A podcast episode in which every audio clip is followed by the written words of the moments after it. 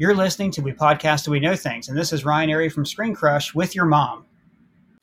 Well, hello, everybody, and welcome to this very special bonus episode of We Podcast and We Know Things, where we usually recap all of the week's nerdy news, but tonight we've got something awesome for you. My name is Greg Hall, and alongside of me, as almost always, the best damn voice in the business, Sam Maturo. We have the meat. Oh, wrong commercial. And joining us tonight is the reviews editor for GamesBeat, one half of the last of the Nintendogs, one half of GamesBeat Decides, one third of the 90s Disney podcast, and one of the Beef and Cheddar Boys. We're honored to be joined by the insanely talented Mike Minotti. Mike, thank you so much for taking the time to be with us today. Thank you. Thank you for having me. It's great to be here. Yeah, we're looking forward to this conversation. We've been uh, amping it up on the pod for the last couple weeks. Um, I've been amping up in my head for even longer, so I appreciate you finding some time with us tonight. And uh, let's just kind of dive right in. I- I'd kind of kick myself if I didn't start this interview off with, to me, the most important question we could possibly ask you. So, what's Pudding Way up to these days? What's pudding? What he's living his best life in Old Sharlayan. He's he's eating uh the pudding at that restaurant. I think he works for that restaurant there now, and they they pay him in pudding. So Pudding Way is fantastic. I got my little Pudding Way buddy on my my desk. He's always staring right at me. He is just he's just the best. I love Pudding Way. For those of you who are like, what the hell are you talking about? Uh, GamesBeat Decides does their annual Game of the Year recap, but they also do like other little awards, favorite character, this, that, and the other. And Mike, you voted Pudding Way from Final Fantasy XIV as your favorite character of the year, so I knew I had to. Best best character of 2021 is this little bunny person from Final Fantasy 14 who just really likes pudding. And in like the British sense of pudding, where pudding just means all dessert, I think. But maybe especially pudding pudding. I don't know. Uh, for, for- real quick though, but real quick, but for the folks that don't know Final Fantasy 14 at all, is it true that everybody has just like what they do and then the word way is their last name? all these bunny people do. Yeah. Yeah. So like well like that's like the joke is you meet all these people and it's like cooking way and it's this is the person who cooks and there's like like looking way and they like look at the stars and then it's like pudding way and they're like what he didn't even know what pudding was and you like teach him and then he's like oh yes pudding very good that yes i'm glad my name is pudding way it's like okay because it, it was an important uh moment of discovery and learning Now we know you're an Arby's guy. Hmm. What's the go-to order? It's pretty standard, actually. I'm uh, I'm, really simple. I, I feel bad that it's not a beef and cheddar since we call ourselves the beef and cheddar boys. fraud. Me and my co-host Jeff Grubb, but it's usually just a classic roast beef sandwich and curly fries. Then I'll get my either I'll switch between the Diet Dr Pepper or the Coke Zero. The Diet Cola options at Arby's can't be beat. They're the only place that have both Coke Zero and Diet Dr Pepper. Usually, you're stuck with just Diet Pepsi or Diet Coke, and that's just not enough. I agree. I don't know any other restaurant or fast food that has Diet Dr Pepper. It's so, and it's it's a it's amazing. It's a, such a top tier move. And and Greg, you know, like I never used to drink diet anything, and Kelly drinks diet Dr Pepper, and I drink it now. So there's that. Yeah, I was recently turned on to Diet Dr. Pepper myself, but Mike, I know you're pretty passionate about Coke Zero and what they've kind of done to the zero sugar thing. yeah, I, I I love Coke Zero. That's always been my go to. I don't like the recent change in branding. The change isn't very substantial. It tastes slightly worse. Not much. I don't like how they got rid of the black can. The black can was so iconic to me. Now it's like when I'm in the grocery store, I have to stare longer because it looks exactly like except I think the letters are black now. It's just I don't I don't like it. I'm not happy about it. But what are you You're- gonna do? I tweeted angrily at Coca Cola, so like that's all I could do. It's out of my hands You, now. did, you did what you could. right? It's funny because you train your eyes and you kind of know your grocery store, so you know where to look for it on the shelves. Then you're like, wait a minute, you have to do a double take almost just to make sure that, you, that they didn't take away your product. Yeah, I'm very lazy, so I only just recently took down my Christmas tree, and I actually had like a Coke Zero ornament in the old style, and it made me sad for a bit. I was like, man, look how much better this looks. Nice. They uh, it's. Did you try the the new? Are you a spicy food guy? No, I, I, I used to like spicy food. I have Crohn's disease, and one of my triggers is actually spicy food, which is a bit of a bummer now. So everybody was begging me to try that Diablo sandwich from Arby's. They wanted Yeah. me to try it on. Like even my brother was like, "You need to eat that on your podcast," and I was like, "I can't." And He's like, health. "Oh yeah, but you should do it." I was like, "I will get sick." He's like, "Ah, but it'd be pretty funny." I started getting mad. I was like, I'm, "I can't do it." Yeah, uh, not to get too personal, I have a really bad case of IBS. I've been on like clinical trials and stuff for it, and Mhm. I can't do spicy food either. But I don't listen. I'm 30 I'm 33. I should be better than that, and I'm not. So I only eat spicy food when I have no plans for like four days. There you go. Um, I, I also try- I also want to try those. The brisket, I think it's brisket and chicken. Um, but yeah, so before we kind of dive into everything else, how about that Nintendo Direct from Wednesday night? What'd you, what'd you think about it? I was uh, watching the the last of the Nintendogs reactions. What jumped out at you from that Direct? Uh, gosh, I thought it was a really fun direct. Uh, You know, there's a lot of surprises, which I think is good, and it's both big surprises and small weird supl- surprises, right? So you know, like you got Mario Striker, you get Mhm. Xenoblade Chronicles Three, then you also get like Klonoa, um, Live a Live, I guess Live Alive, it's called. I don't know, but like Live that's like, like, Yeah. out of nowhere, that is getting this gorgeous uh, remake. It is so gorgeous. I was actually furious about it because it just it upsets me that Square Enix seems to be doing a much better job remaking Live a Live instead of Final Fantasy VI. Like Final Fantasy VI is just getting that lazy pixel remaster crap that kind of looks ugly, and Live a Live, meanwhile, is looking as good as Octopath Traveler. So Yeah, you That have that HD 2D style, which I love so much, and it does look amazing. Live Alive is the first time it's available across the pond, so I could say across the pond in the West. So Mhm. that's pretty amazing. I'm with you, Strikers. We so Sam and I did like a two hour recap last night of the direct, and we we put it out, and we put out our top three announcements every time there's a direct or a state of play or, or something like that. And so uh, both of our number ones unanimously was Strikers. I'm such a Strikers guy, and I saw your reaction to Strikers, which was fantastic. You were like five seconds behind Jeff, so I was like, Jeff, don't spoil it, don't spoil it. What's funny because I never even played Strikers until recently. Um, somehow I just missed that series. I had Sega Soccer Slam on my GameCube, and that was the soccer game, I, which was also a good game. I missed Strikers, so. But uh, like a few months ago, when it was the GameCube's um what twentieth anniversary, I actually did like a, a big stream for it, and me and Jeff played uh, Strikers together using the Dolphins weird internet thing, whatever they have there. And it was the first I played it, and we had so much fun, and we were really like man, they own next level games. People make this. They better just be happy them making strikers. And lo and behold, it's what happens. We we're just very happy to see that happen. Yeah, next for me is Punch Out. That's like my number one, and Next Level obviously made the Punch Out Wii Right. game, and they put that in Luigi's Mansion Three and one of the. So I'm oh, those praying. movie posters, that was so great. I'm I'm just praying that Punch Out one day makes a comeback. So um, I'm a big Mother guy, so I got my announcement, There even you though it's just on NSO for Earthbound, but There's still hope. there's still hope for me. Sam now. Uh, I, I like you, Mike, was very, very excited for Klonoa. Sam doesn't like it because he doesn't like to say the word Klonoa. I- It runs like I don't like Klondike bars. I feel like I'm going down that road. It, it, it Wow. doesn't fit with me. Wow. I mean, if it makes you feel better, Klondike bars are not in the game, so don't worry, they can't hurt you. That helps. It helps a little. There, yeah, you'll be fine. Uh, I had thought it was one of the better directs that's like a non E3 direct. Obviously, they go all out every June, except for 2020, unfortunately. But um, they usually go all out for those. But like those random kind of February, September style directs, this was my favorite one since probably March of 18 when they announced Smash Bros. Ultimate at the very end with the Inklings. So. I'm I'm hyped. There's something there for everybody. Nintendo Switch Sports, like the most obvious Yeah, thing that, in the world that came out of nowhere. That was really neat. and, and it was so uh, it was so obviously missing and there was a lot of rumors about you know one two switch getting a sequel what have you and for Right. it to turn out to be nintendo switch sports and to watch koizumi and uh, i believe it was what takahashi or something playing volleyball on a nintendo direct was was, great. was wild to me Yeah, I start Uh, tell you what, I'm certainly am glad that we got that instead of a one-two switch too.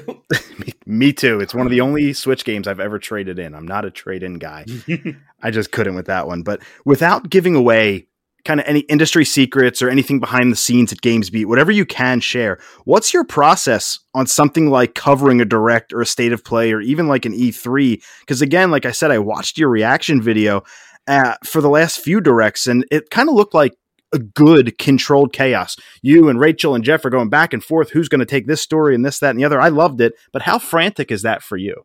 It's not too bad. You know, it- it's weird. I don't have. I don't think I have too many strengths as a writer, but one of them is I do pretty well with those live events. I can write very fast. It turns out. Uh, but and I'm also pretty. We, we prep a lot, so we usually make a spreadsheet with either stuff that we do know about, either we get an embargo, or the, there's leaks, or it's just really common sense, uh, or our best guesses, and we'll pre-write what we can.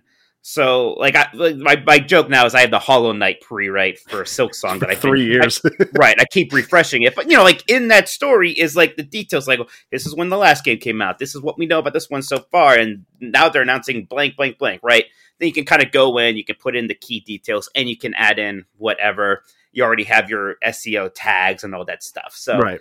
We, we prep a lot, and again, we don't prep for everything. It's not like we have one for Pikmin Four or for F Zero or for stuff we're really not expecting. Like we didn't have uh, Switch Sports pre-written stuff like that. Yeah. But I think you know Jeff might have even had a pre-write for Mario Strikers. I think he was really being optimistic about that one. But that's really what it is: is that we pre-write what we can, and then otherwise we just kind of see who is available for whatever got announced. So, like uh, when Klonoa happened, I was like, ah, I finished my last one. I can get Klonoa, I guess. And sometimes there's like a priority system, right? Like, uh, if if if I was busy and everyone's busy, we would have been okay not covering something like a Klonoa, right? But when Xenoblade Chronicles 3 happens, somebody better write about that. Yeah. Now, how did you end up with uh, GamesBeat? Gosh, it's uh it's interesting because I'm pretty lucky in that I've had a pretty straightforward ca- career track in, in video games. Um, over ten years ago, uh, some ex EGM guys, uh, like like Dan Hsu, Demian Linn, opened this website called Bitmob, and it was this whole community focused thing where anybody could write stories, and then they had editors that would like cherry pick the best ones and put them on the front page. But it was, it was basically like a free for all. Yeah. But they did have a few interns who would regularly write for them, and they would always have stuff on the front page.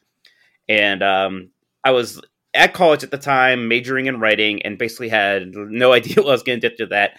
And I liked EGM a lot. I knew those guys. I liked OneUp.com a lot. Uh, they did the best video game podcast in the world back then with like One Up Yours. Yeah. So I just started emailing them. Like I don't know, my like gimmick was you needed a gimmick. I had a lot of gimmicks back then. So my one gimmick was that I didn't use any screenshots in my stories. I just drew all of them very badly. So that was something. And then I just started emailing them every single day. And every single day I would say something funny about why they should bring me on as an intern. So eventually, m- more so than any actual like skill or anything, persistence won out. Like, well, if he really wants to come here that bad, there must be something to that. So then I started as an intern there, and eventually Bitmob is got bought by VentureBeat, and that's almost been like ten years ago now. So continue being an intern at VentureBeat, which owns GameBeat, and then eventually from there to part time to half time to full time. So, like, uh, gosh, I'm I- I'm almost afraid to say it. I've somehow have never been laid off in the video games media in over ten years. Like, knock on wood, it's kind Yeah, of I'll a rare, weird thing. Congratulations. That's pretty awesome. And you again, again, you started from an intern role. Um, again, like you said, persistence, and now you're the you're the reviews editor for GamesBeat. Could you kind of describe to our audience like the roles and responsibilities of that? What is a reviews editor? Yeah, well, it's kind of strange because the things have been expanding so much. Um, so as the reviews editor, I'm the one who's talking to a lot of these publishers directly, checking in with codes. They sometimes they just notice semi codes. Sometimes it's like, hey, Elden Ring's coming out. When's the codes going to be here? Mhm. And then just talking to everybody, including our staff members and our freelancers, figuring out who's going to review what, just keeping track of it, talking with them, editing those things, getting those things ready.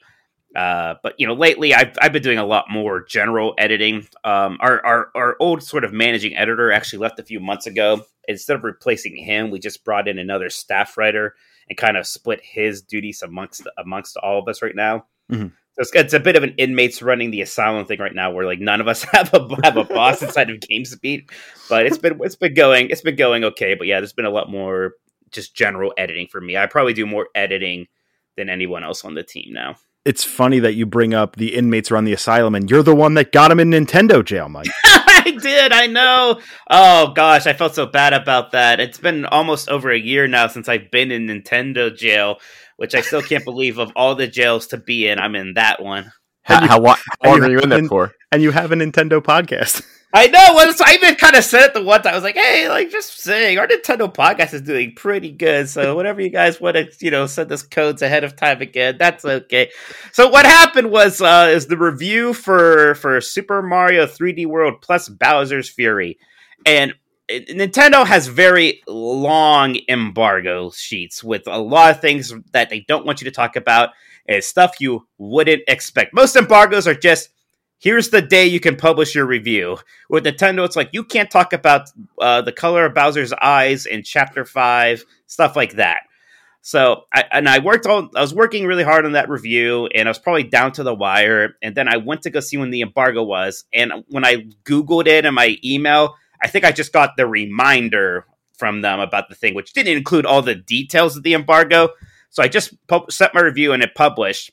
And I said two things on my review that I wasn't supposed to. One, how long it took me to beat Bowser's Fury. And two, how many cat shines were in Bowser's Fury. And this, they did not like that. They were very upset. Um, and like, you know, they had a, like, I did break the embargo. They're not wrong about it. But I also was trying to be like, you know, nobody's hurt here, guys. Like, it's okay. But no, they weren't happy. I got a call and everything. Apparently, it was specifically Nintendo of Japan was very unhappy that I, I said these things. I think they were very insecure about people perceiving Bowser's Fury as like not a full release game, but everybody knew it wasn't that. So I don't know. They were being weird about that. Uh, I think they like they didn't want to trick anybody to thinking it was a longer game. But I don't think they wanted to go out of their way and say that it was like this side campaign thing. yeah, which turned out to be one of the best experiences of Mario. I, gave the game a perfect score too in my review, but they, yeah, uh, they weren't happy about breaking the embargo. I know it's funny because I love that game, but I have this weird relationship.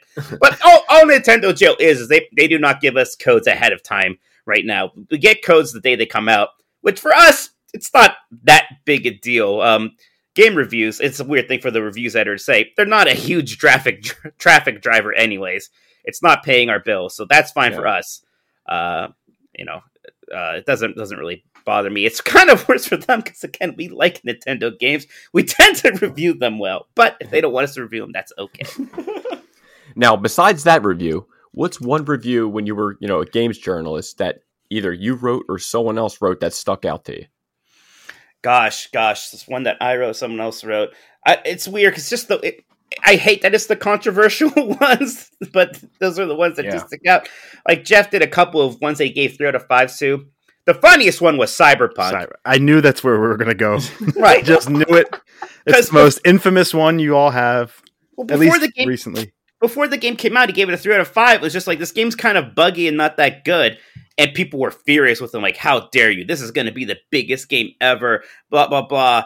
And you know he's getting all this crap. And then the game comes out, and we all know what happens. And then like suddenly, Should have been a two mostly- of five. yeah, they got very quiet. or some people were even like, "I can't believe you gave it a three out of five. You should have given it worse, right?"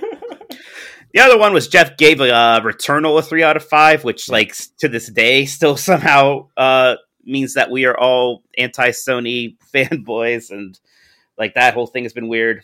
Uh, even though again, Microsoft like pays your bills. right, like six months later, we gave Ratchet and Clank a five out of five. It, it doesn't matter. We did we we dared to not like Returnal, and then recently I gave Forza Horizon um, five a, a four out of five, and people were kind of mad about that. People were more mad that I had a line where I said I'm not really a car guy, but I like this game. Like I can't believe they had a non-car review this game. I'm like, dude, there's like three of us here. None of us are down at the calm shop working on like you know the uh, the oscillators. Is that a thing that cars have? Do cars have oscillators? I don't know. I'm not a car guy, but I'll play Forza Horizon anyways. Fuck you. I can't wait to see your GT7 review.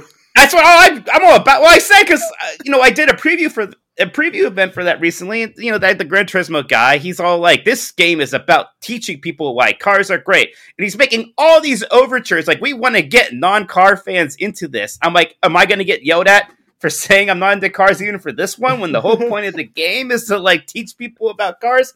And the answer is probably yes. before we uh before we kind of dive into the Disney podcast you do with your brothers, let's talk a little bit about the gaming pods you host. We've alluded to them multiple times. I'm speaking of Last the Nintendogs and Games Beat Decides. Games Beat Decides was started actually right around the same time we started this podcast. We started in July of 16. You guys, I think like September, October, November, somewhere around there of the same year. But how did Games Beat Decides and also more recently The Last of the Nintendogs come to be? Games Beat Decides was mostly driven by Jeff. We, we me and him uh, both been kind of fans of podcasting, and we both were fans of the those old one up podcasts that I already talked about, or just you know shows in the style of that, or of like you know giant bombcasts or what what have you. And Jeff was the one that decided what me and him were going to really uh, we're, we were just going to go do it. We were going to do a podcast, and he kind of had it's called Games Beat Decides because the format was we used to like have a lot of like topics and we decided things, you know. Now it's just more of a general news show and a big question and answer segment. The weird thing is the show didn't really catch on until a couple of years ago when Jeff first started getting some of that inside information. He started posting some of those leaks and it was just, you know, it was so weird because all of a sudden we had all these people watching live. It's really just picked up the energy of the show. Like I said, the, that question and answer segment is such a big part of it now. It's what makes it uh, so much fun to me. And then last of the Nintendogs, we, we, we talked about how we kind of wanted to do a Nintendo specific episode at some point. We thought that would be fun. And we were floating around names, and I came up with Last of the Nintendogs, and I thought that was funny. And we didn't really think too much about it, but then when they announced the Switch OLED, I was literally just like, let's just do it today. Let's just start that podcast right now so we can talk about the Switch OLED. Let's just go right now. And then uh, that's what we did. And uh, then that's been going since then. And it's been a really kind of fun companion piece or kind of its own thing, but um, it gives us a chance to just really zero in on Nintendo, which me and him both love a lot. Yeah, and they're available. So, Last of the Nintendogs is available on Tuesdays. You can watch it live if you uh, are on YouTube. Um, you can listen to it on the player widget on GamesBeat. You can listen to it anywhere you get your Audible goodness. Usually that same day, which is great because I do. You know, when we put our kids to bed, I come downstairs, I clean up, I do the dishes, this, that, and the other. I prefer companion podcasts or Tuesdays. I know it's Nintendogs Fridays. I know it's Games Beat Decides. So that's always fantastic for me. I will say this. You know, this sounds like I'm kissing ass, but I promise I'm not. Two of the best intro songs for a podcast I've ever heard. I never ever skip the beginning of your shows. I usually hit the 30 second button at the start to skip Right. whatever. For you guys, every time. I love the music, man. Gosh, there's that F Zero one for um Yeah. for uh, Games Beat Decides. It's funny they're both Nintendo. They're both done by this uh this YouTube kind of arranger who went by Insane in the Rain. Jeff says he actually just stopped, so I don't even know if his channel is still around. But he just did these amazing um, Nintendo remixes. So yeah, we have the F Zero one for Last Nintendogs, and we have Bomb Battlefield for Last Nintendogs. Yeah, I always jam out myself even a little bit. It gets me going. It does, and it's cool because I love that you have the rhythm of when the when the brass hits eh, for the F Zero one, then Jeff comes in with "It's the internet, you're busy, let's do this." Fantastic intro. It's kind of like we've done the same intro for six years, so we're we're with you on that. I, I mean, Mhm. so good good for you on that one, man. Uh, just congratulations on the shows again. I urge you all listening to this podcast to please, if you're a Nintendo fan, even if you're not, Last of Nintendo's great content. Mike alluded to it the listeners and the, the audience really drive these shows. It's kind of 50 50. Half the show is the news, then the other half is, you know, uh, questions, it's super chats, it's a topic of the week, especially for the Nintendo show, overrated, underrated, this, that, and the other. So if you're into those things, th- there can't miss podcasts. Thank you Now- so much. It's so much. It's so nice when other people plug my stuff for me. Now, speaking of Nintendo, Nintendo is the only one of the big three that you actually dedicate your own separate show for. How come just Nintendo? Gosh, it's because I'm a Nintendo fanboy, and I don't even like. like I'm only in gaming to sabotage the other two and to propel Nintendo upward. I know it. Yeah, I, I don't. I think it was just again because me and Jeff both have an affinity for it. I mean, I have an affinity for all of them in some way. Honestly, when I was growing up, I was a Sega fanboy. Funnily enough, that was where my heart really was. I slept with a Sonic doll. I had a Sega Saturn. All that stuff. Um, in fact, it took me a bit to forgive PlayStation. I always blame them for the death of Sega. So for a while there, I was like a I was like a bitter. I still had a PlayStation, but I was bitter about it. I can tell by the tone of your voice you're still you're still. Yeah. Oh yeah. It's still yeah. It's, there's still scars there, but yeah, you know there is still something about Nintendo, especially right now because the Switch has been so good. Like if it was the Wii U era, we probably would not have wanted to have started a Nintendo podcast. Yeah. They have been on on such a roll lately. We've been enjoying so many of their games. We and they do have such a rich history you can also go back to. It's not just a current event show, right? Like if you're doing an Xbox show, that is largely a current event show. Mm-hmm. Not PlayStation pretty much too, not as much. There's still more stuff to go back there, but Nintendo has a richer history than any of them. And I'm really a big retro gaming fan, so that's a big part of the appeal for me. Same, yeah. And so that's probably the piece that appeals to me the most about Nintendo is, you know, Sony dropped their first console in 95 or 96. When I was 3 in, you know, 1990, that's when we got our NES. So like you talk about my first memory is playing Contra of all things. So, Hmm. you know, like it's it's just the legacy of Nintendo and why I kind of have the infinite uh, affinity to it that I do. Um, it's funny though that you mentioned being a Sega fan. I did. Did I hear right that you in grade school you like drew a Saturn logo and they got to use it on a spelling test? Yeah, well, third grade, it was like everybody got to draw like a picture for the spelling for like the spelling test that we would do, and other people were like, you know, drawing like a Power Ranger Mickey Mouse, and I drew the Sega Saturn logo and just put some horizontal lines around it so you can, you know, write your test answers on it.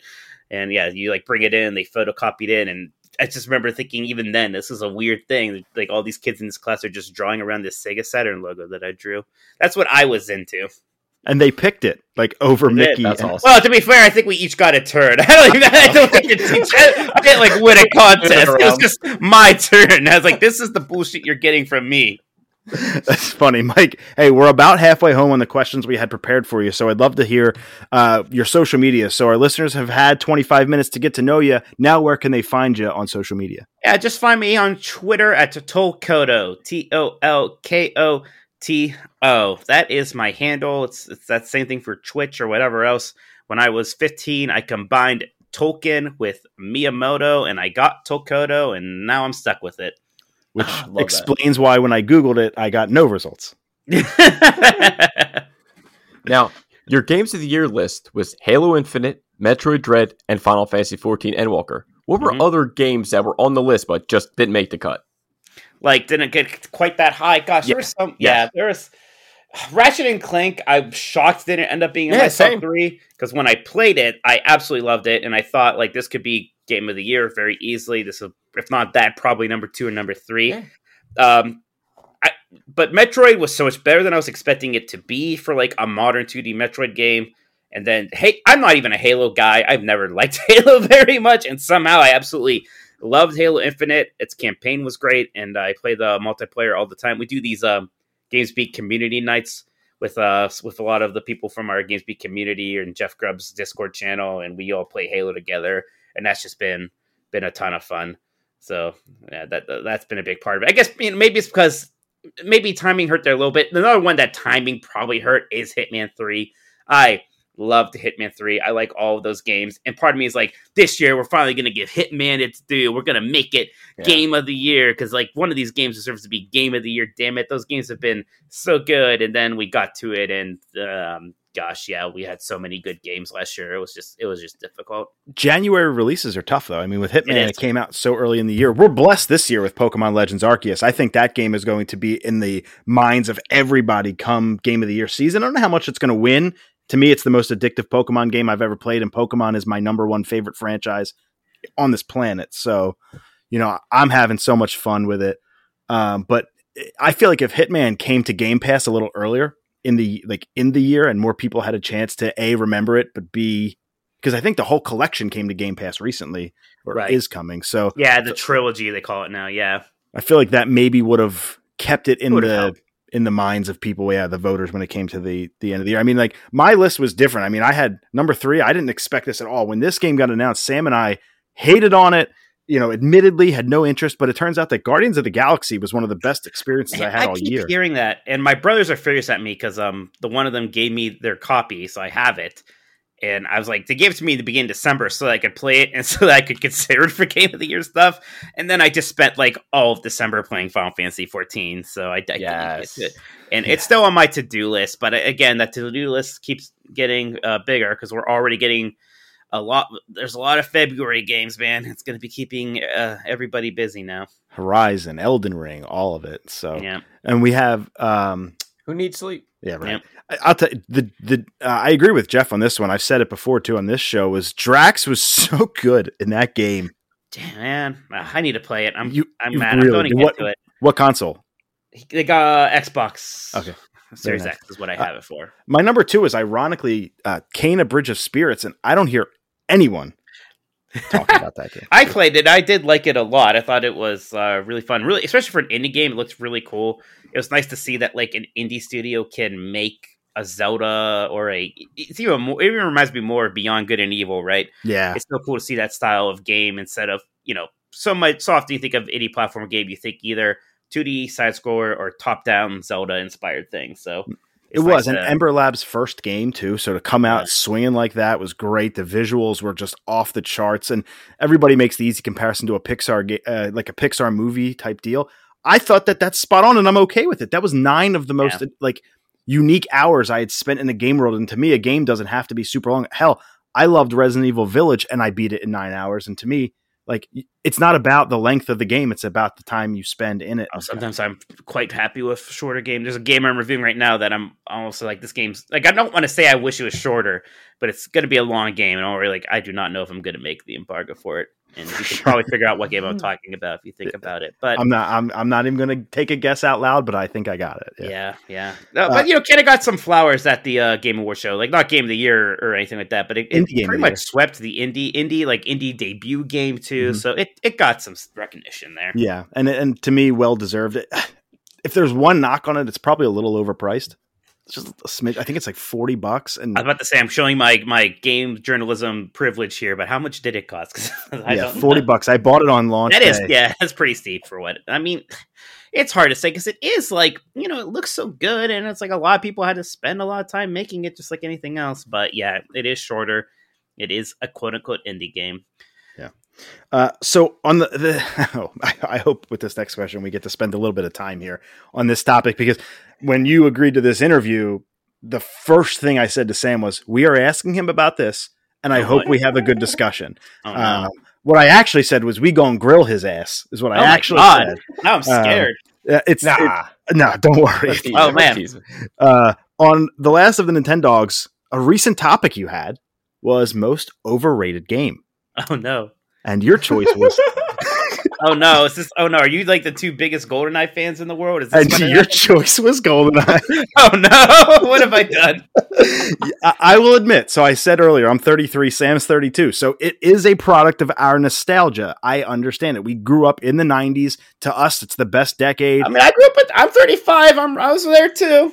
I just meant from like an overrated, underrated standpoint. We Sam and I had a discussion on this podcast about is it our nostalgia of as to why that game is good. Actually, your interview uh, when we announced it on our pod is the reason we even had this discussion in the first place. Of like, is it nostalgia or does it hold up? And that's what I want to talk to you about. Like, I I understand for the three of us, it is a product of our nostalgia, but why do you believe that GoldenEye is? I won't say it's definitively the most overrated game. You're on a podcast in front of a bunch of people. That was your answer at the time, but at least it is to you overrated in some aspects. Why do you feel that way? Okay, so again, I think I maybe had some privilege here because, like in 1990, what seven or 98, when GoldenEye came out, I had a decent PC at home, Mhm. so I was already playing stuff like Quake, Quake Two. I mean, Half Life was 1998, right? So I think I was just spoiled. Like I was already Yeah. playing some really good first person shooters with mouse and like WASD controls. Yeah. And then you had GoldenEye, which was impressive for a console shooter, but was still pretty clunky, uh, kind of ugly. And you know what? You know what everybody loved was like the split screen multiplayer, and that was kind of fun. I was also often playing it with like my older brother and his one weird friend who scared me and would like twist my nipple if I shot him. Right? So maybe that's that was that was a bigger issue there. I guess my argument for it being overrated is that I don't necessarily. I, I think that first person shooters would be exactly where they are right now if GoldenEye never existed. And you can't say that about a Halo. You can't really say that about uh, a Half Life or a Half Life 2 or a Doom or, or some other ones, like or Call of Duty, like Modern Warfare. But I think if you don't have a GoldenEye, that genre would have progressed pretty much exactly the same. I was hoping you say that. I was literally that's the answer I was hoping you would give, and I didn't. I promise you, I didn't plan this out, and it might not even make total sense of my counter argument. But you talk about PC and Quake and all those things, but not a lot of folks did have that. And when I had my PC games growing up were Backyard Baseball and Deer Avenger, not even Deer Hunter, if anybody remembers those games. And so I didn't have the experiences of Doom and Quake and everything like that. You say that FPSs may be the same with or without GoldenEye, but GoldenEye literally spawned Perfect Dark. And I don't That- think Perfect Dark matters. Oh no! I, uh, you're not going to get an argument from me on Perfect Dark. I think it is the inferior of the two, and that probably is nostalgia talking. It's not my favorite. I'm looking forward to the reboot of it for sure. Sure. But I I think there is a differentiator, if that's a thing, between first person console games and first person PC games. I think console shooters did learn a lot from Golden. I think Halo even took a little bit from GoldenEye from a multiplayer perspective. I know that the multiplayer in GoldenEye, obviously it was local and obviously it was like kind of thrown in at the very last second of development. But from a console perspective, I, map design, I'm not, I don't disagree that it is not the prettiest game. I would totally agree with that. And, you know, to have Odd Job in the game alone is, is well, I mean, hey, it's look, cheat code.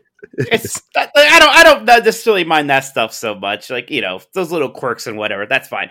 But I, I guess the argument is does does GoldenEye lead to Halo? Right? Because that's a trajectory at least for the console FPS side of things, which was its own what's kind of separate uh, trajectory than it was from PC. But I guess my argument is that Halo was itself more of a reaction and a byproduct of PC shooters. Like Bungie themselves made Marathon right. before Halo, and Halo was designed for actually Mac at one point. It was going to be a, a, a mouse and keyboard kind of a thing that sort of got moved over to Xbox because Microsoft came in and bought Bungie. Now I'm sure that they probably did look at GoldenEye. There probably were inspirations there, um, but it's not like GoldenEye had the twin stick shooter thing. I think GoldenEye, if it contributed to Halo, it was probably in terms of split screen multiplayer and how that could be fun and how that could be a big deal. But There's would you agree? that. But would you agree though that for the majority of people, the multiplayer is the reason you play Halo? Yeah, oh yeah, for sure. Uh, So- def- yeah. So from that, at least from that aspect, because I don't think anybody's sitting here saying, "Yeah, I beat, I unlocked the pyramid in Sure. GoldenEye, and I beat the fra- the frigate or whatever in 33 seconds and got big head mode." Or, and you know, they're not, but they're talking about the stories that they had with their friends, and or or even later in college in the dorm rooms and things like that. And that's what I think about when I think about GoldenEye, and then that's how I equate it to Halo. So I firmly, you know, I could again, I could be very wrong. I'm not going to like die on the hill, but I think that the multiplayer aspect of GoldenEye absolutely influenced in some way, at least from a local perspective, Halo and like LAN parties and all of that. I think kind of spawned off.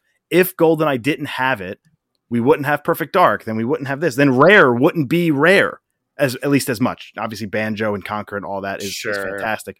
Conker multiplayer, by the way, incredibly underrated. um, but Classic. I- you know, so that's that's just how I feel about that. I, I do. I mean, I'm staring at my copy of GoldenEye in my N64 right now, so I'm, I am. A little I am. biased. I do. It's been so long. I do want to play it again. So I hope that this like this these remasters or remakes or whatever do happen because I do want to give it another go. Yeah, Mike, I went back and actually played the other day, and I am awful. Oh God. Uh, I will. uh, My question, I guess, to you about GoldenEye is: Would you prefer it just to hit NSO natively as the N64 version, or that remaster?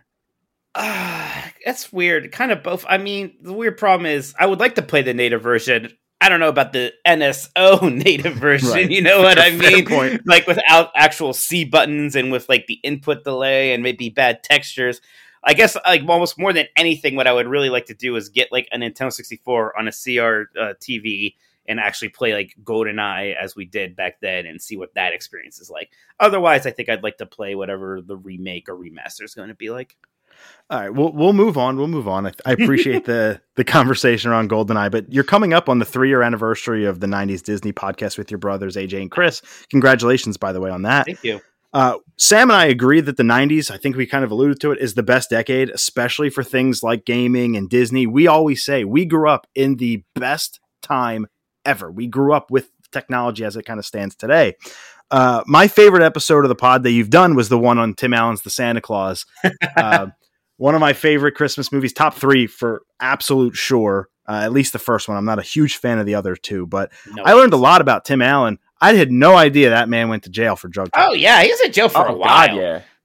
Come on, I right? did not know Grudge! that. That was before Dude, I'm before, sl- before Home Improvement. Come on, you're slipping. Oh yeah. I'm, I'm slacking big time. I was like listening to that pod and I stopped doing. I remember stopping doing the dishes. I mean, like the fuck did he just say? it's the weirdest thing because he was such like a family friendly icon in the '90s, right? Like Tim Allen, the guy from Jungle to Jungle. He went to prison. yeah. Um, what what did inspire you guys to kind of turn to that era and make that era a podcast?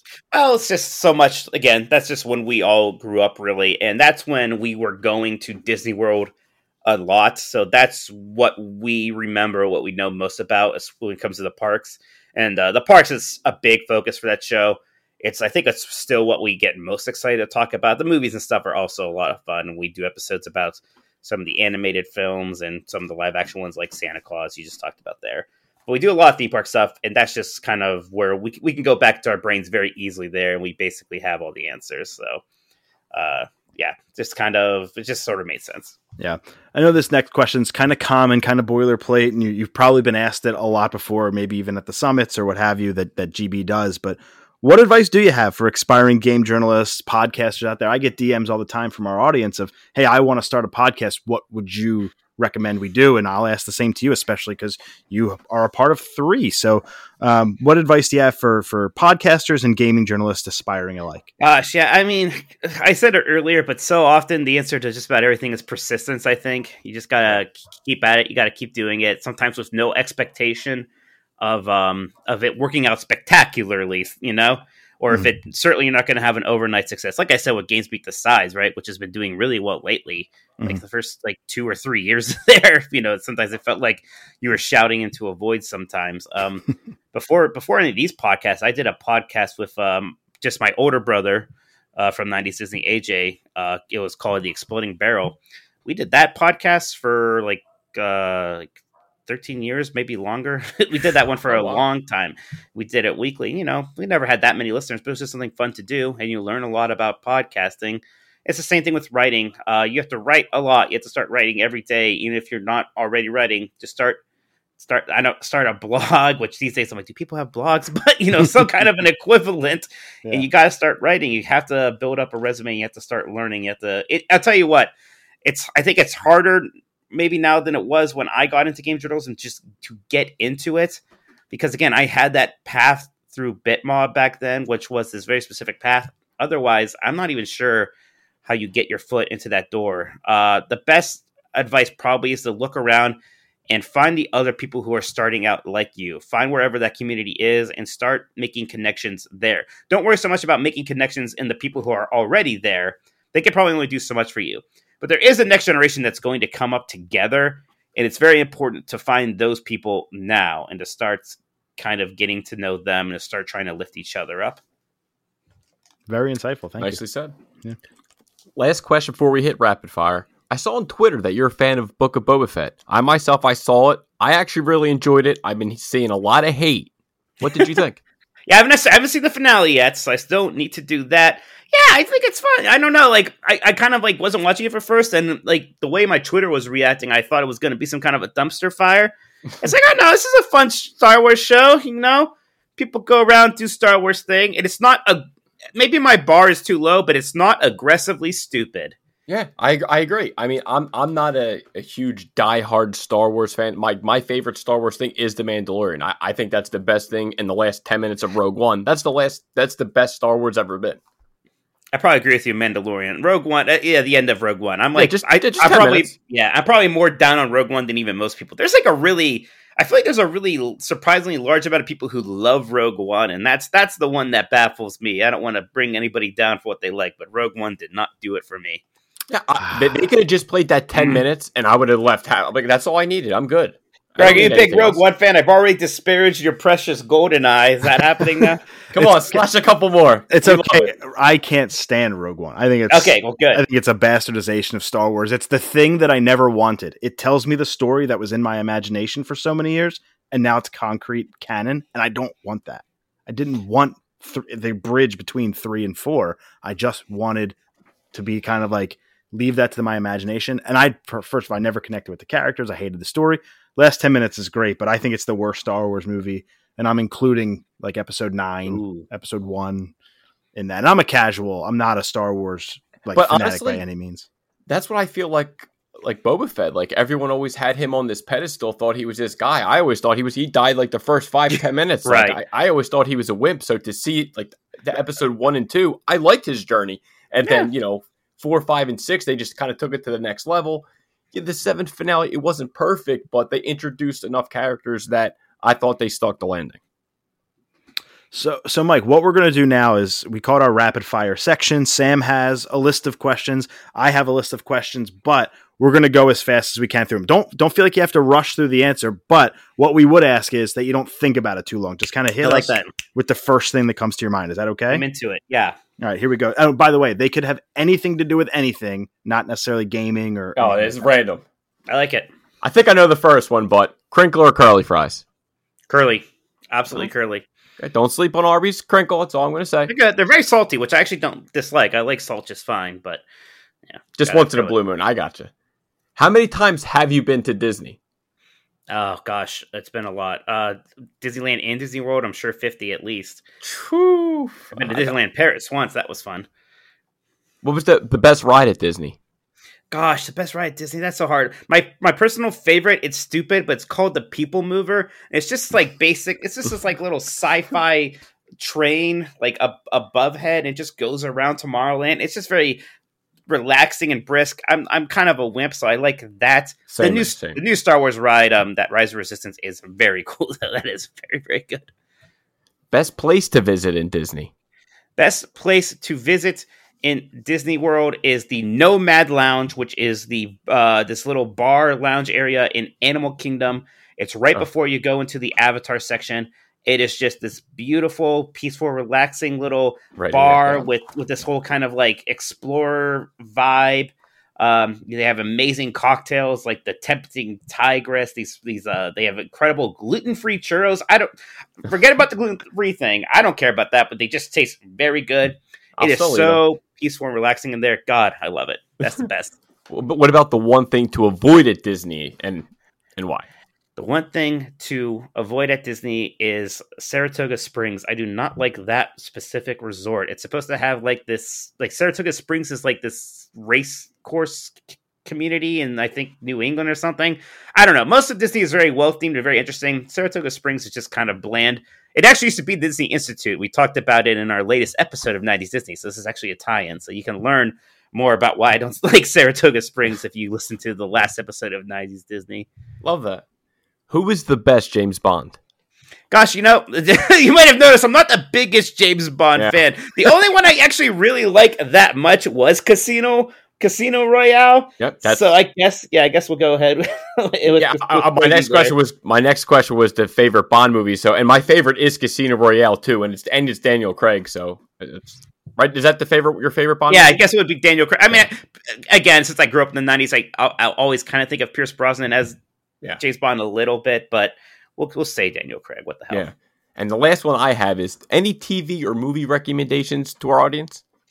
Gosh, I, it's so funny. I don't watch very much TV or movies anymore. I just play games, but I do love my AEW, my Wednesday night Dynamite, my Friday night Rampage. I like pro wrestling. I was off for a bit because WB got kind of you know uh, stupid, but AEW is fantastic. I watch every week. They had a great episode last night, actually. Keith Lee. Yeah. You're uh, you're gonna love. So I'm, I'll take over from here now with my list. You're gonna love my first question, then, Mike. Uh, describe to me AEW's impact on professional wrestling. I think it saved it, at least in terms of professional wrestling. Like WWE is is was doing it makes a ton of money and it's a very good it's very good at being a money making entertainment company. Not so good for the art of professional wrestling, right? That was basically being held up by really small companies like Ring of Honor or um, these, you know, uh, these companies like New Impact. Japan, which don't have much of a U.S. foothold. So I think that at least in the U.S., it really kind of saved the mainstream pro wrestling. it gave me hope. So I, I'm a professional wrestling diehard all the way back into 90s WWE. If I had a second podcast, it would be 90s WWE and uh, or WWF, I guess. And so like that's my heyday. And and when they came out with the network, it was the greatest thing ever. Just that's how I fell asleep at night to old pay per views. And then you watch the new product. And what got me back into wrestling, I took 2000 to 2000, probably 13, completely off. Um, I what saved me was CM Punk's pipe bomb promo. I think a lot Oh, of people yeah. can say that that's one of the high points of WWE in its history. And then I found the product to get really stale. Everybody's catchphrase gets says gets said every promo. Like if I have to hear Mhm. Bobby Roode say "glorious" one more time, he's so much better than that. And So what was killing me was like all the entrance themes started sounding exactly the same. Everything like, grumpy, like it's everybody has Seth Rollins theme song as far as I can tell anymore. for real. And so like, and I even got my wife into it. I'll never forget. I put on SmackDown one night. Naomi won the women's title, and I look over at my wife who's on her phone and she's crying. And I said, "Honey, did you just did you just watch that?" She said, "It's really good." So like, we every single week would watch two wrestling shows a week, and we got that was kind of our thing. And then I started to drift out. And what AEW did for me was showed me that there can be healthy competition. There can be an indie show. I mean, that first All Out in Chicago was just mind blowing. You oh, t- see now I wish we had. Oh, wait. I was More in, I, no, actually, I was in all in. Excuse me, my mistake. So I was at that like kind of pre AEW show that was Right. technically a Bullet Club production. I was at all in. That's that's actually my fault. What I was referring to that was when Stephen Amell went through a table for God's Yes, sake. exactly. Yes, yes. Yeah, so that that's what I was referring to. I watched that on pay per view, and I was like, "This is what I want. Mhm. I don't want sports entertainment." So, you know, I might sound like a loser to the WWE fan base for saying this. Brock Lesnar to me is the single worst thing that ever Oh, happened. God, I can't stand it. Come I on, can't he's the stand it. That, that was a big part of why I let do is because it was when like he came back the first time, he like destroyed Cena in that weird match where he just beat the hell out of Cena. Everyone like that was amazing. I was like, oh, it was certainly something. They just kept He did the same back. move eight times. It's like, okay, I guess this is just what we're doing now. And yeah, I lost I lost interest pretty fast. He he. So he is my least favorite. Eh, You know, I'll say just Everything. combat sports. He's my least favorite in the history of the world. And anytime he's on or back, if you will, I immediately tune out. I my wife just told me Goldberg came back again for the 500th time. Oh yeah, Goldberg back. Uh, they all come back now. it's just it's so. And then Rousey's back, and Rousey's so back. and we're- so Sam- fans. Sam and I are stuff. from Philly, and Ah. uh, I was at the Rumble when Ronda made her debut, and I will never forget how fast she came down the, the ramp with her duck lips just pierced together. They can her lips are not allowed to open. She just has to have this dead stare on her face, and it's the funniest thing watching her kind of mannerisms in the ring. And then she's gone, and I'm like, finally, the women's division can breathe a little bit. Liv Morgan and all, and then everybody gets released, and then Charlotte wins her 75th title, and, I, and I'm like, I'm going to AEW. Like Britt Baker's the shit. Like let's Oh, go. yeah. So that's what it did for me, AEW. I'm talking about, and like to see all these folks from WWE get released, and you just know that the cream of the crop, like the Adam Coles, like the Brian Danielsons, are going to show up at AEW. Even CM Punk now back, and Keith Lee just made his debut on Wednesday Night Dynamite. I'm hoping, I'm hoping. Uh, we'll call him Bray Wyatt for the casual audience, but what is it, William Rotunda? I'm I don't hoping even know. he Yeah, shows up. I, I always just know him as Bray Wyatt. I'm hoping Gargano shows up, especially because he's a Cleveland guy. I actually saw. I used to see Johnny Gargano wrestle in like very locally. So I'm from Youngstown, Ohio. My one buddy actually did like um some local indie wrestling around here, and uh, Johnny Gargano was at some of those shows back then. That's so it's always awesome. kind of funny to me seeing him um, doing really well in. WWE. I was at his match with Andrade Cien Almas uh, Oh. takeover. I was that was the greatest wrestling match I probably ever saw live. Um, that was a five. That was a six star match, man. That was fantastic. But yeah, so to me, AEW, I I completely agree. It saved professional wrestling. I think it's a great way to put it. I know that that's not necessarily rapid fire, folks, but I, I was gonna say, I, I'm we saved this topic for rapid fire. Perfect. I, I just I didn't think I would get so passionate, and I did, and I'm very excited that I did. Uh, back to the more rapid fire style questions, Mike. Where on earth did you get that Castlevania Christmas sweater? I got it from Konami. They uh, well, it's so funny because like you know when when the when the Christmas um season comes around, they're like we want to send you stuff for holiday gift guides. It's like well, we want to sell you this Castlevania Christmas sweater. It's like okay. I got it. like it's great, and it's like yeah, we're sold out of that now until like March. I was like, well, that's after Christmas. so like, what am I supposed to do? I showed it. I told people, yeah, it's awesome. You can't buy it. Um, they had a lot of good stuff on their store at least. So, so it's like, yeah, go to their Konami store, I guess. But yeah, the good luck on the sweater. Buy one now, I suppose, if you want one for next Christmas. That's funny. Uh, what's your dream game announcement for a future Nintendo Direct? Dream game announcement for a future Nintendo Direct. I really just want Super Mario Odyssey 2. I love Super Mario Odyssey 1 so much. That's like my like my favorite Nintendo game of the last 10 years probably. Yeah. I love 3D Mario platformers in general. So there's just a new one of those uh, of any kind that's good but I really want to see Mario Odyssey get that Mario Galaxy 2 treatment. For sure. And I, I can see it. I would love it. I have a theory that I'm sure I'm not the only person, but Xenoblade dropping in September leaves the holiday open. If it's not Breath of the Wild 2, yeah. which it probably will be, there could be a 3D Mario to accompany the movie. I'm so psyched on the movie. I don't care about the cast. Give me the trailer. I'm so pumped. Um, I'm ready for that one. The most, what do you think the most iconic video game console startup sound is? Oh, for me, it's the GameCube. That's yes, thank you. yeah, that's that's just so good. There's a lot of good ones. PlayStation had some had some really nice ones there. Yeah. Uh, but GameCube is what I think. I'm just a big GameCube guy. I'm actually wearing a GameCube shirt right now. Even I love that console. See, Sam, I told you only 21 million sold, but we are a it's so weird group. that there's only that many many of them sold because it seems like it left such a big cultural footprint, right? But like, I don't. Uh, it's a shame. Uh, that was a weird time, man. PlayStation Two just absolutely dominated. Yeah. I, I, played it, but I, I ne- never bought it. Well, it well again, you're part of the problem. I'm sorry. I'm sorry, Nintendo. It was the, it was the lunchbox with the little discs. I mean, it was so uh, was, I think it was the tiny disc that did it. I was like, no, what am I going to do with this? It, it, it, had the better James Bond games with Nightfire and Nightfire. Agent Underfire. Agent Underfire just got speed ran at one of the GDQs recently. I'm a big I speed. It was great. I was uh I was a speedrunner for years and years, and then really I, I retired. What yeah. what kind of games did you speed run? Uh, Mario Super Mario Brothers One. I was in the top 100. Whoa! Um, so my time is five twelve, five minutes Jeez. and twelve seconds for any percent. Um, I speed ran Mega Man Two. I'm trying to get him out of retirement. I'm Speedrun Mega Man 2. Nice. Speedrun Mega Man 2. I That's the one with all those uh, ceiling zips. Yes, so I do zipless. I actually don't. I like to. I, I like that. Yeah, I, like that. I, don't like zips in Mega Man 2, and I appreciate Cool Kid and all the folks that revolutionized that. Cool I, I, like zipless. Um, I speedran Mighty Gunvolt Burst. Uh, I'm sorry, Mighty Gunvolt Burst on the Switch. Um, I just um, played that for the first time long ago. It was super fun. It was amazing. Uh, so I did New Game Plus just because I'm a wimp and I like 30 minute runs as opposed to 60.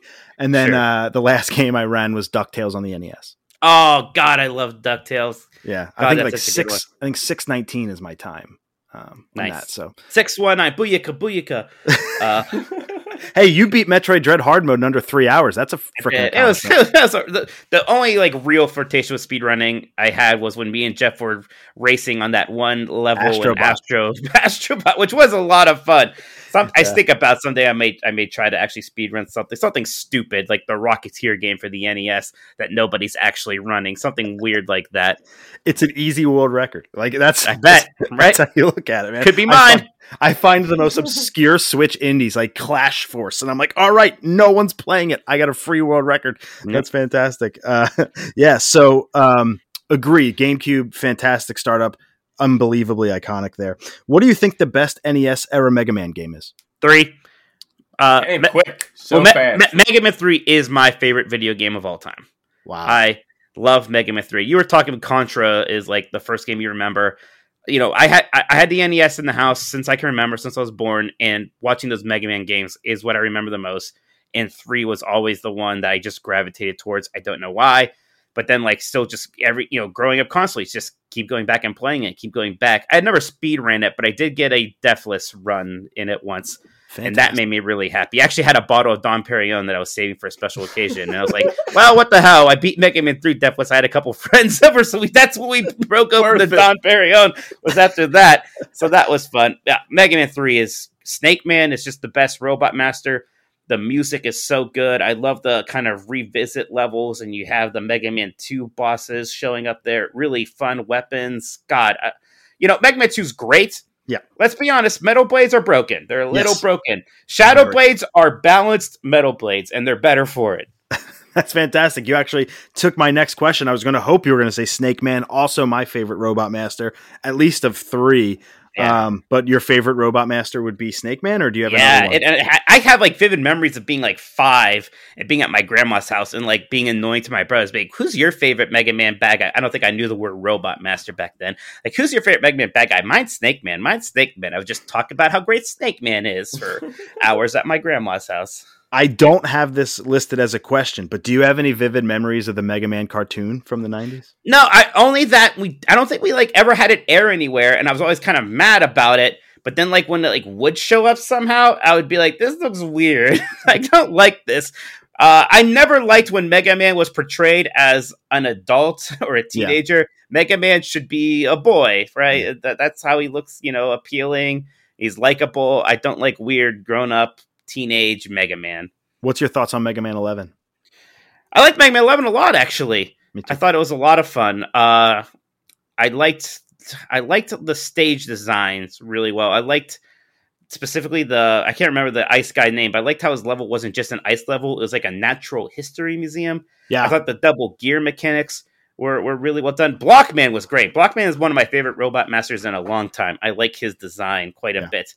Yeah, great uh, opening stage too. That's the one they yeah. recommend you start with, and it's a banger of an opening stage. absolutely. Yeah, the ice stage had this wind mechanic towards the end of it where you had to jump across, like through the wind on these crazy platforms. I died so many times at that. I love Mega Man 11. I'm a huge proponent. Great speed run because of the double gear mechanic. But Right. The last question we have for you tonight. Um, and again, thank you so much for taking some time with us. It's been an hour. It's been fantastic. Well. Uh, I, I want you to finish this sentence for me. And I think I know your answer. Uh, the thing that frustrates me the most about the Final Fantasy Pixels re- Pixel remasters is what? the goddamn font. God. like not even like it, yeah, it's too narrow, but even still, it's just all wrong.